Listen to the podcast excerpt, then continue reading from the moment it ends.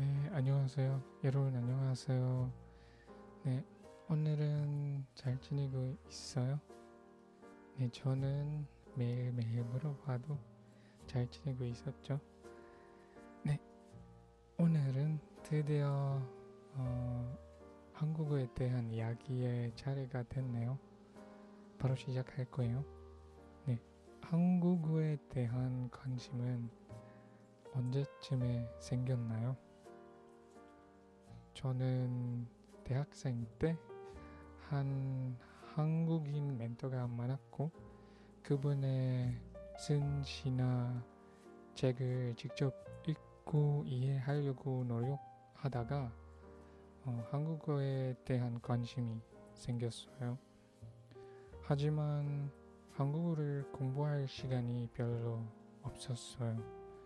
저는 와학공학을 전공했기 때문에 언어에 대한 공부를 별로 못했어요. 제 전공에 더 집중해야 했어요.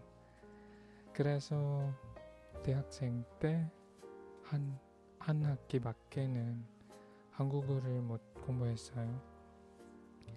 그 한, 그 한 학기 때는 아주 간단한 수업을 수강했어요. 강의는 한글을 어떻게 쓰는지, 어떻게 읽는지 배웠고, 자기소개나 더 자신에 대한 이야기를 어떻게 말하는지 배웠어요. 어, 몇개 다이얼로그도 좀 배웠어요. 그게 전부였어요.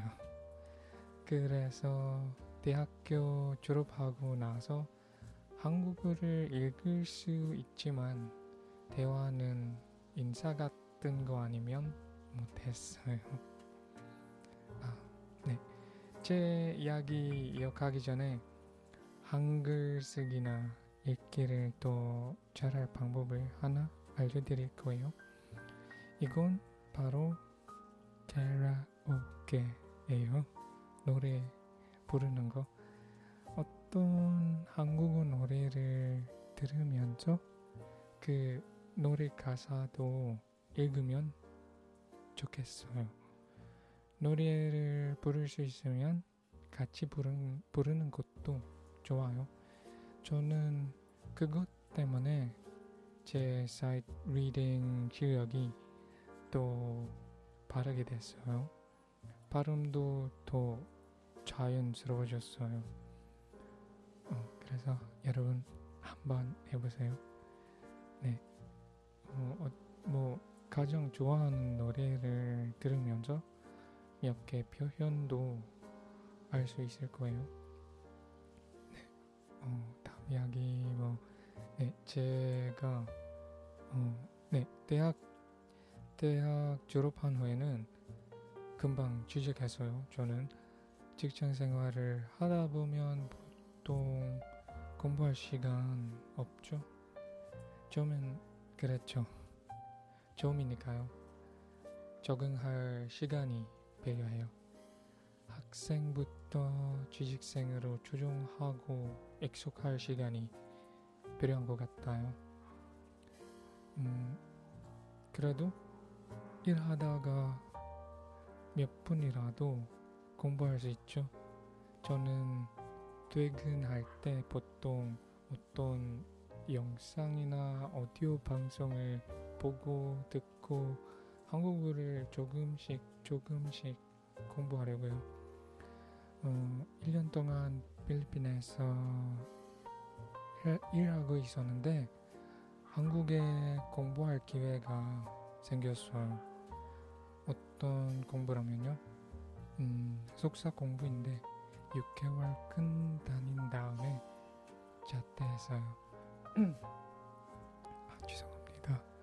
네, 그동안 저는 학교에 동학, 동학하면서 2시간쯤 한국어에 대한 팟캐스트를 들었어요. 매일매일 이었어요. 그러면 2시간이면 일주일엔 어, 10시간, 한 달은 40시간 정도 들었죠. 또 많이 들을수록 제 한국어에 대한 귀가 더 열렸어요. 열었어요. 네. 한국 한국에 있었을 때도 한 대준에 있는 어학당에서 3개월 동안 한국어를 공부했어요. 근데 그 어학당에서는 제 레벨이랑 안, 안 맞아서 제 레벨이 안 맞아서 어, 스스로 그 레벨이 맞기 위해 어, 또 공부해야 됐어요. 그래서 어, 집에선 아, 1B, 2A, 2B, 3A 책들을 스스로 공부했고 어학당 수업은 3B부터 어, 4B까지 공부했어요.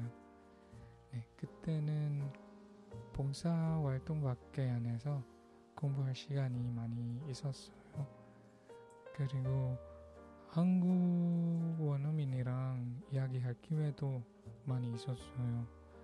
어, 뭐 식당 사장님이랑 가끔 얘기했고 우리 집에 가까운 오뎅 파는 아줌마도 즐겁게 대화한 적이 많았어요. 어, 네, 생각이 나서 좀 그리워요. 네, 저는 지금 한국에 가고 싶네요. 지금은 안 되지만. 네, 그, 그 후엔 필리핀에 돌아가서 어, 혼자서 여러 책을 공부했어요. 2017년 토픽, 토픽 시험을 처음 받고 3급까지 합격했어요. 음, 쓰기는 제일 어려웠어요. 읽기, 듣기 점수는 좋은데 쓰기 점은 어, 20점 안 됐어요. 그래서 쓰기도 연습해야 되겠어요. 어, 네. 1년 동안 이것 저것 읽고 어, 쓰기 연습도 많이 해봤어요.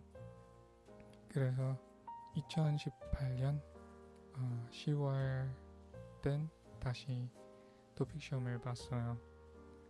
봤는데 그땐 어, 4급까지 합격했어요. 네, 좋죠?